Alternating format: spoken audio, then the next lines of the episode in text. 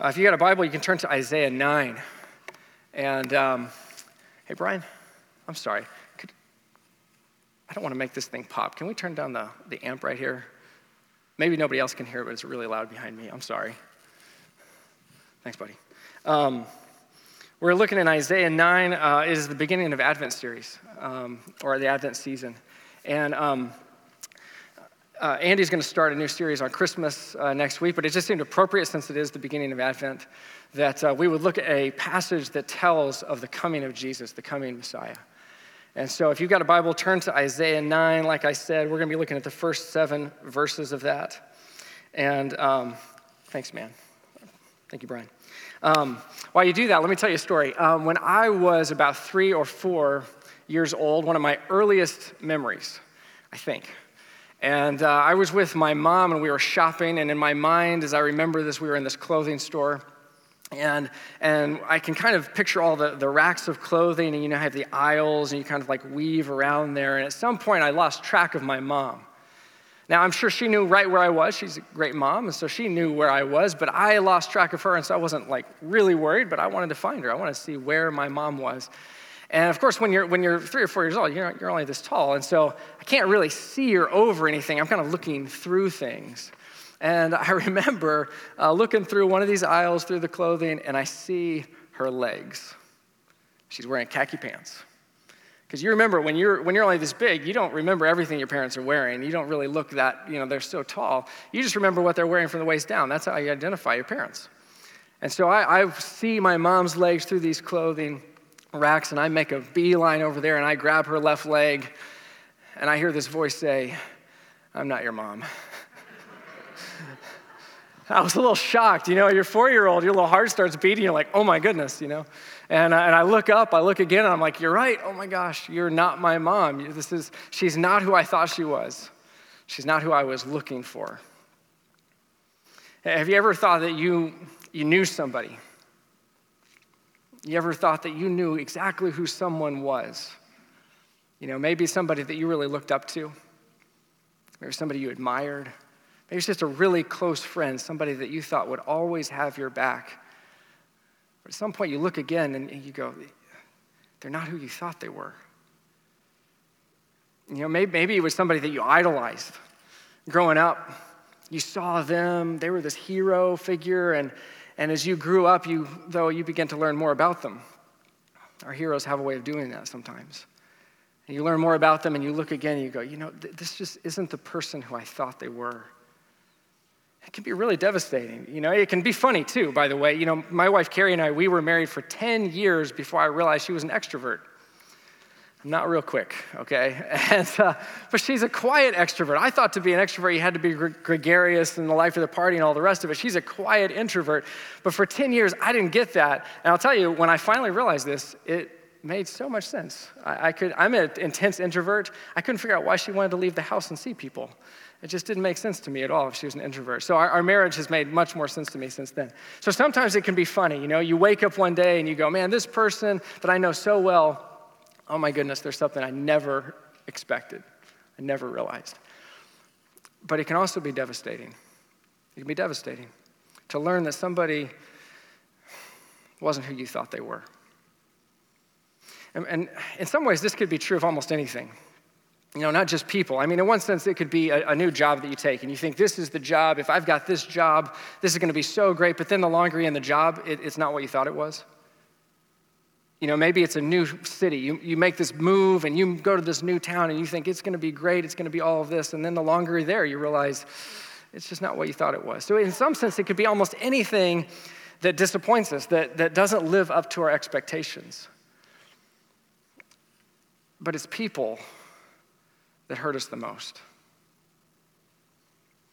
In, in the Old Testament, when you read the historical accounts of the kings, so you remember there was King David and King Solomon, and then after that, the, the nation of Israel divides, and you have the northern kingdom and the southern kingdom, and, and there's all these accounts of these kings.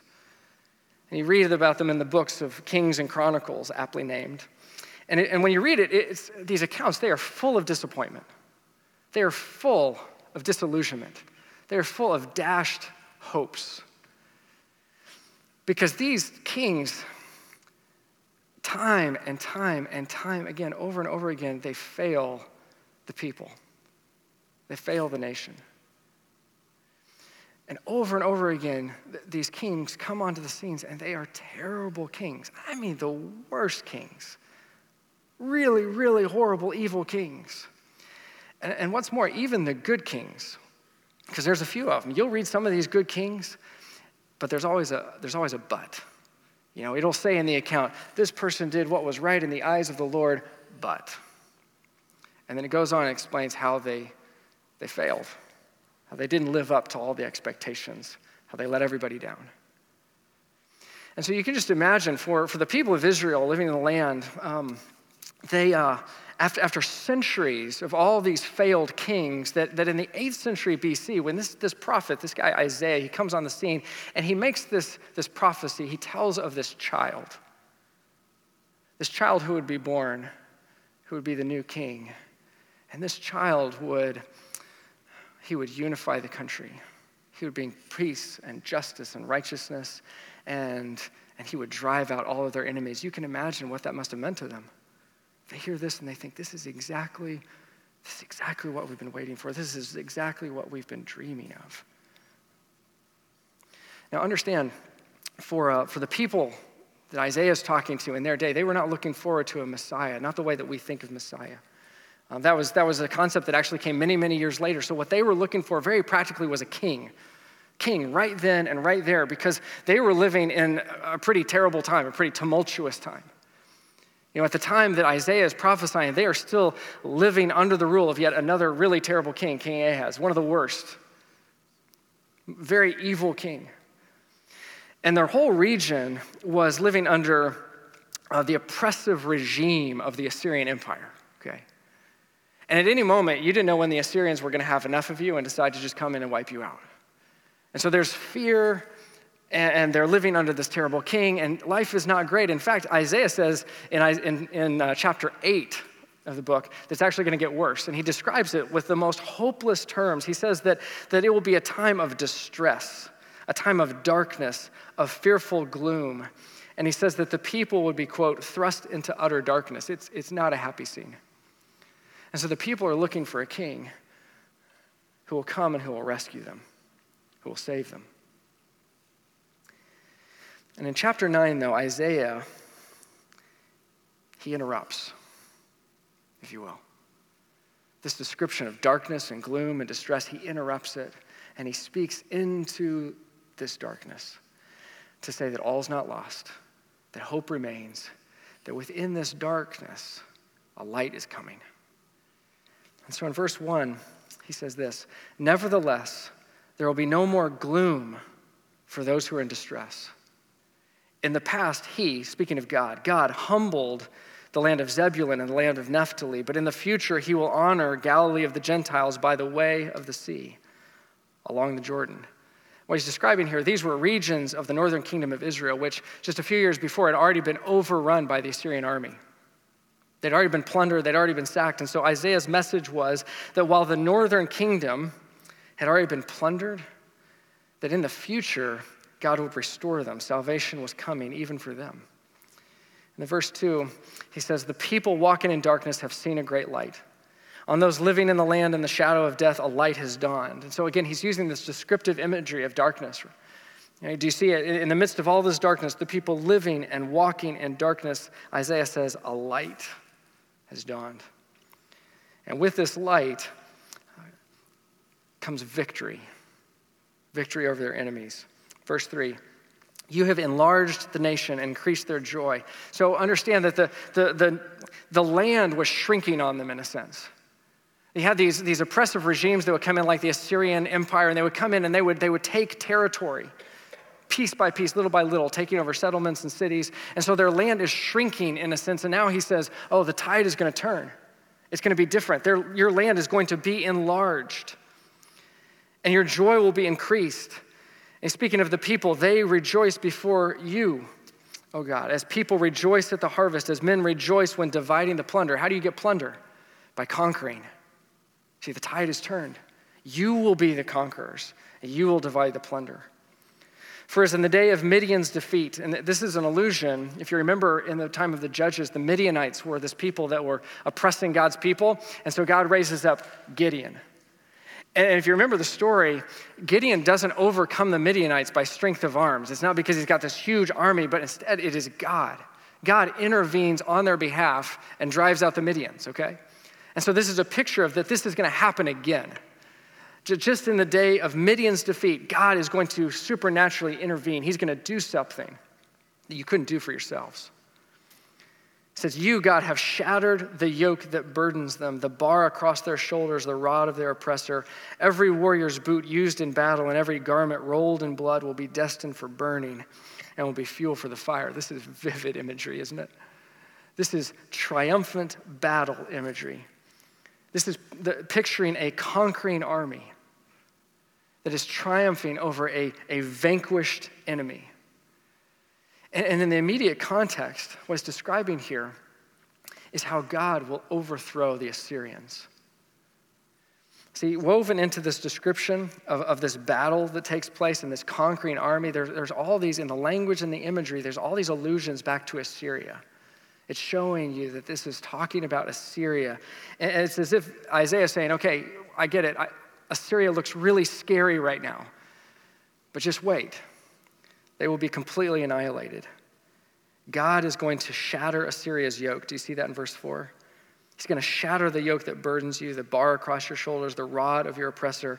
And then in verse 5, get this the Assyrian warriors' clothes, stripped from their dead bodies, I told you it was vivid, will be used to fuel your fires. I mean, this, is, this is annihilation, this is complete conquest and victory. And God is going to do all of this. And it all begins with the birth of a child. Which brings us to verse 6. For to us a child is born, to us a son is given.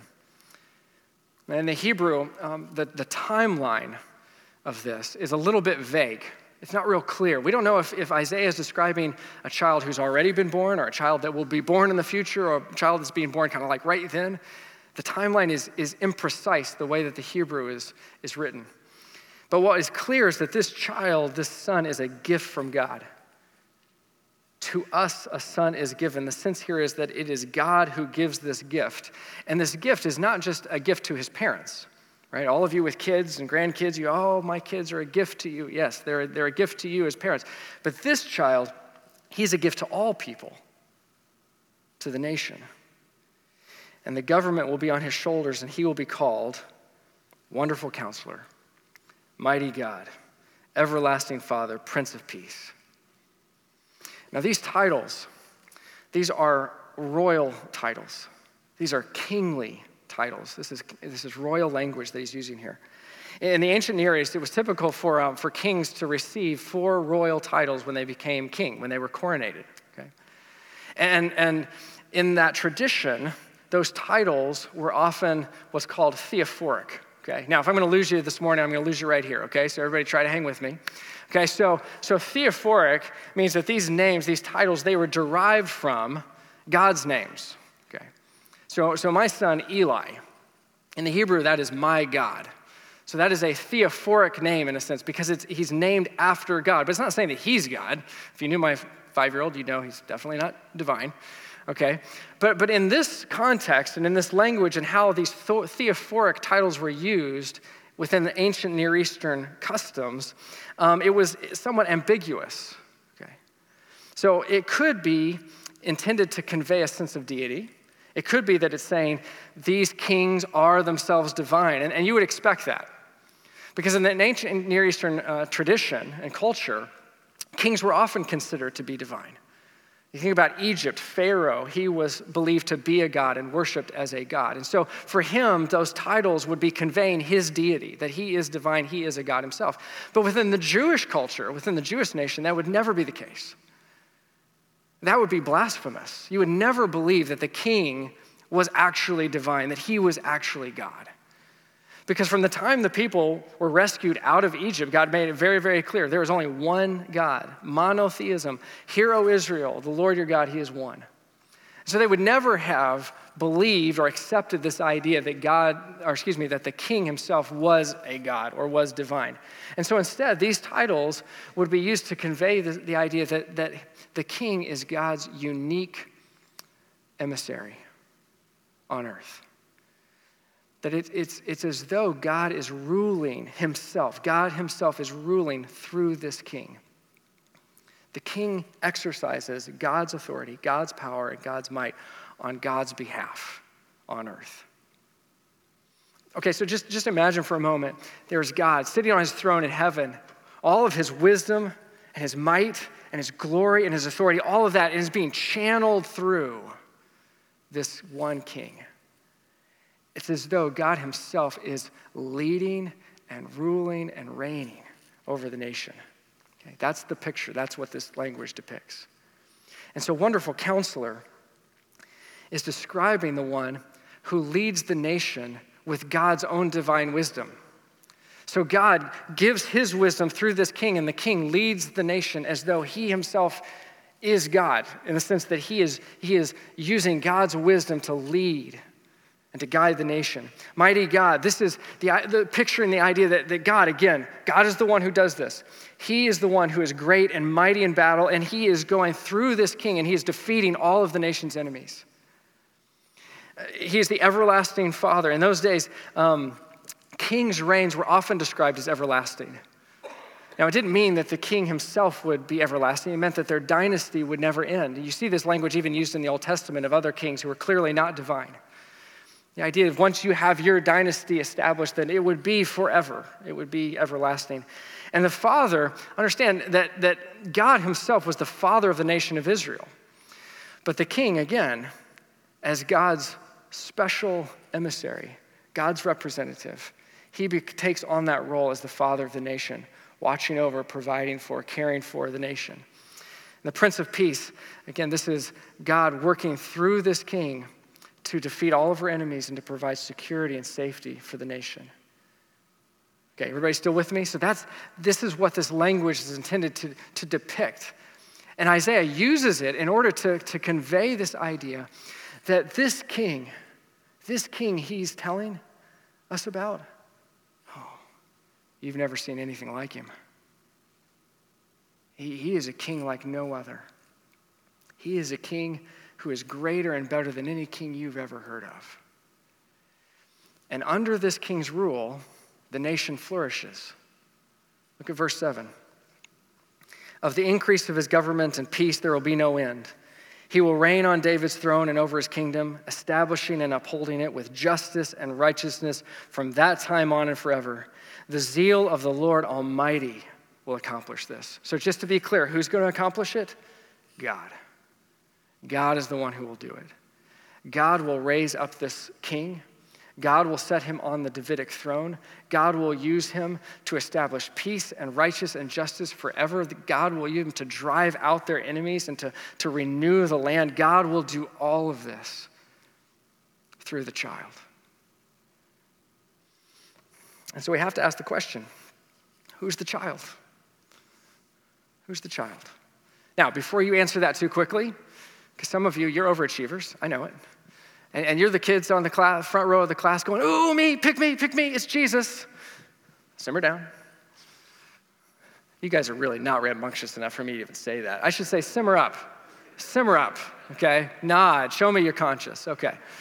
It's the masks, I know. It's hard to get oxygen, put you to sleep. I want you, I want you to do this. I want you to put yourselves in the shoes of Isaiah's audience, okay? I want you to put yourself in their context for a moment and understand that they, in, in the time that they're living, they've got Ahaz, they've got the Assyrian army, they are looking for a king. Remember, they're not looking for this Messiah to come someday in the future. They're looking for a king right then who will, right then and there, save them, will, will save them from their enemies and reestablish and bring restored glory to the nation. That's what they're looking for. See, we hear Messiah, we read this passage, we think Messiah, Jesus, but we got to slow down for a moment here and, and in the context understand what is it that his audience would understand? What would they hear? Now, listen, before you get upset with me, please don't send me emails. I'm not saying that Isaiah was not prophesying about Jesus. I absolutely believe that he was. But the question is what would Isaiah's audience, what would the people then have heard? And when they hear him using this kingly language, this royal language and these titles, and he speaks of a king who will come and do all of these things and be all of this for them, they are probably not thinking, oh, in 700 years, there's this guy named Jesus. Instead, what they're thinking, what all that points to for them, is probably, most likely, a king named Hezekiah, who was the son of the current king, King Ahaz. See, Hezekiah was the soon to be next king. And so when you hear Isaiah saying, oh, there's this king, he's going to be born, he's going to do all of this, they go, okay, well, who's the next king? We're looking for a new king. So who's next in line? Hezekiah is the next in line. Ahaz is the king, Hezekiah is his son. Ergo, Hezekiah is the one we're looking for. Hezekiah is the one that God's promised to us. It's got to be Hezekiah. He's the one we've been waiting for.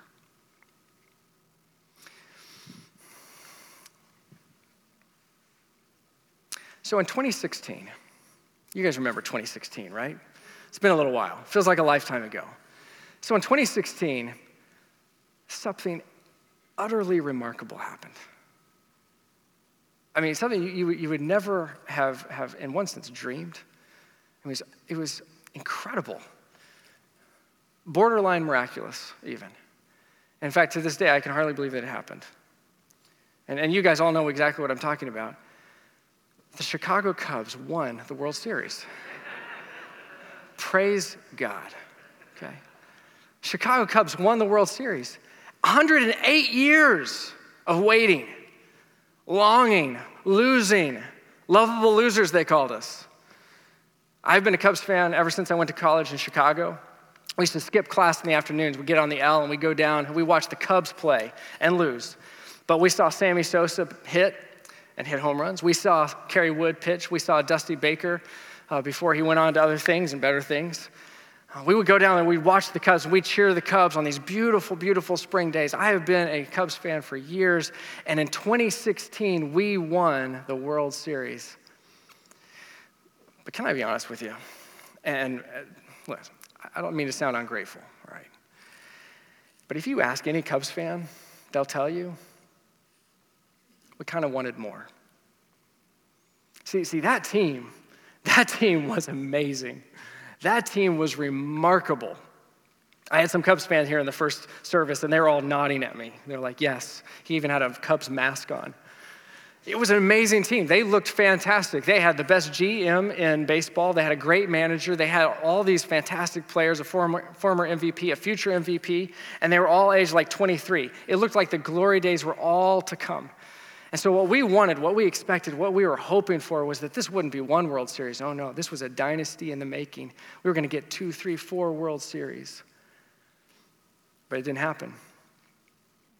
And in the four years since, can I tell you that we underachieved? And now the GM's gone, the manager's gone, they're going to start trading the players. And at the same time, the Assyrian Empire, who I like to call the St. Louis Cardinals, has been growing in strength by the way, the Babylonian Empire, that's the Yankees. Truly, truly the evil empire. It's for you, Danny. Um, you know what? We, we don't want to hear it. Don't want to hear it. Yeah, yeah. See, we had high hopes. This was the team that was going to be the next dynasty. We were going to see all these championships, but then we looked again, and the team just wasn't the team that we thought they were. Hezekiah was the 2016 Cubs of the Jewish Kings. By the way, if the, if the Cubs analogy doesn't work for you, just think uh, Cowboys every offseason, okay? Just every offseason, you think this is the year, right?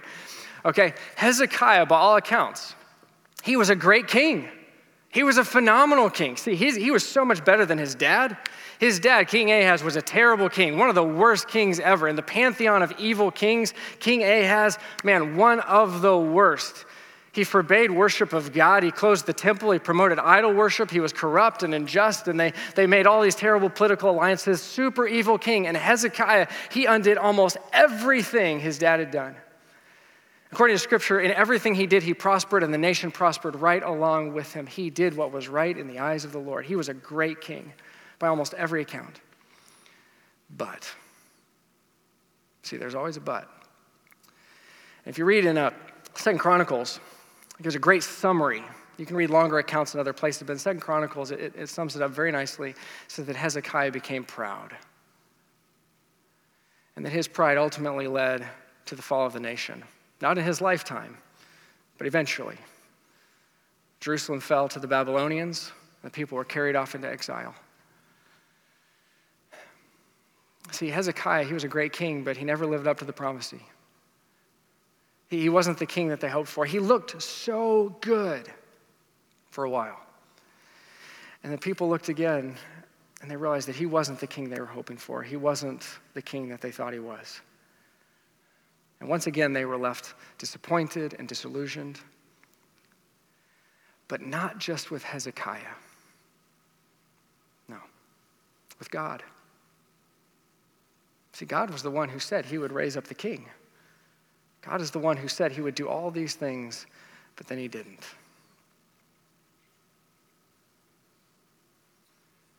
Have you ever been disillusioned with God? Ever been disappointed by God? You ever felt like God wasn't there when you needed him the most? He failed you. Maybe some of you, even this morning, you're, you're at this place where you're just not sure about God anymore. You know, you come to a place like this, you come to a church, and we sing about how loving God is, how He cares for you. But you don't see it. In fact, there's a part of you that, that may be even afraid to look all that closely at God. I'm sure you believe in God and you can go through the motions, but kind of want to keep your distance because the hurt just runs so deep. So you have to imagine at some point that the, the people of Israel, they started to feel like it wasn't just their kings who were letting them down. It was God. I mean, God is the one who said that he would place a descendant of David upon the throne, but, but he hadn't done it. He would protect their nation, but, but there are all these invading armies and invading empires, and, and he would conquer and he would drive them all out, but he hadn't done it. God, when are you going to do it? When are you going to show up and do what you said you would do? God, when will you do what you promised you would do? In fact, some scholars and some skeptics, they, they look at this, this very prophecy right here in Isaiah 9, and they, they look at this and they, they point to it as evidence that God doesn't do what he says he will do. That God said something would happen and it didn't happen. I mean, after all, this was God Himself speaking through His prophet Isaiah, who said He would do all of these things. He would raise up this king, but it didn't happen. And maybe, maybe, God isn't who you think He is. Maybe if you look again, you'll find He's not who you thought He was. Maybe it's not people who've hurt us the most, maybe it's God. Years ago, um, a friend of mine, he, uh, he walked away from the faith. And he told me very clearly, it was just uh, very simply, he, he left the faith, he walked away from God because he found that God wasn't who he thought he was. At one point, there was um, tragedy in his life. It was just that. It was tragic. It was uh, incredibly painful, heartbreaking. And for him, what that experience revealed to him was that God wasn't who he thought he was. He'd always thought God was loving and compassionate and caring, but then clearly, clearly, for this to happen, he wasn't. And the closer he, he looked at God following that tragedy, the more he became convinced that God wasn't real.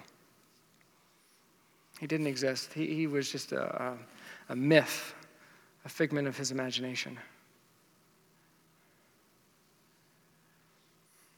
You have to imagine that for, for people Isaiah's day and following, that they, they'd heard this prophecy. They knew of this prophecy. They were looking for this king and, and all the hope it had built up, and then for it not to happen, that maybe somewhere along the line they think maybe, maybe God isn't who we think he is. Maybe, maybe this whole prophecy, this king we've been looking for, maybe all of that, man, maybe it's all just make believe. It's just a myth, just a figment of our imagination.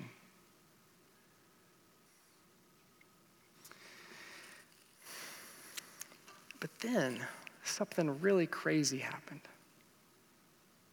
See, Hezekiah, he died, and years passed, and Jerusalem was uh, overthrown by the Babylonians, and the people were led into captivity. And then, then years, more years passed, and Persia conquers Babylon, and, and over time, people are brought back into Israel and into the land, I should say. And, and, and the city is rebuilt, the walls are rebuilt, and the temple is rebuilt. And, and, but then, after 400 years of silence, God just completely stops talking to the people 400 years of silence.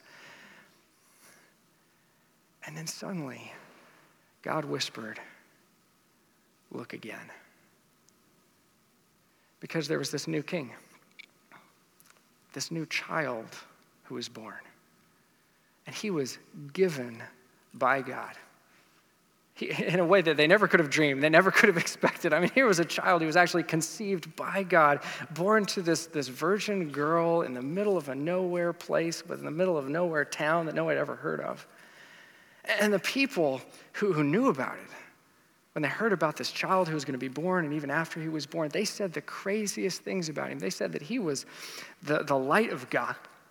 They said that he was the light of light, the, the light of life that would pierce the darkness. They said all these things about him. And, and, then, and then this child, when he's born, he grows up to be this man, Jesus, who gives himself all these just outlandish titles, right? These, these, these divine titles. He says that he's the Son of God that he's the light of the world, that he's the way, the truth, and the life, the bread of life. He says all these extraordinary, outrageous claims and titles about himself. He says that if we've seen him, we've seen the everlasting Father. And he says that he's a king, but his kingdom isn't of this world.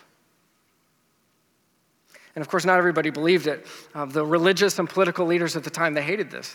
They, they hated that Jesus made these claims about himself and took on these divine titles they hated, they hated the fact that people believed him and followed him.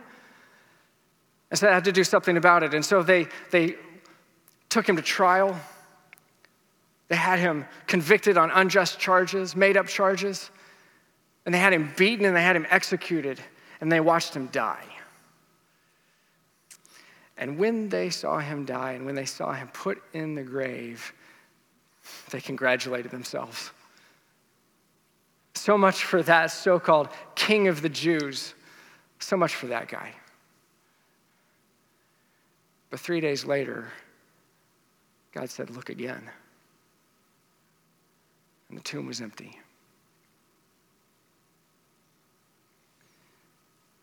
I know some of you feel disillusioned with God, and you have felt disappointed by God.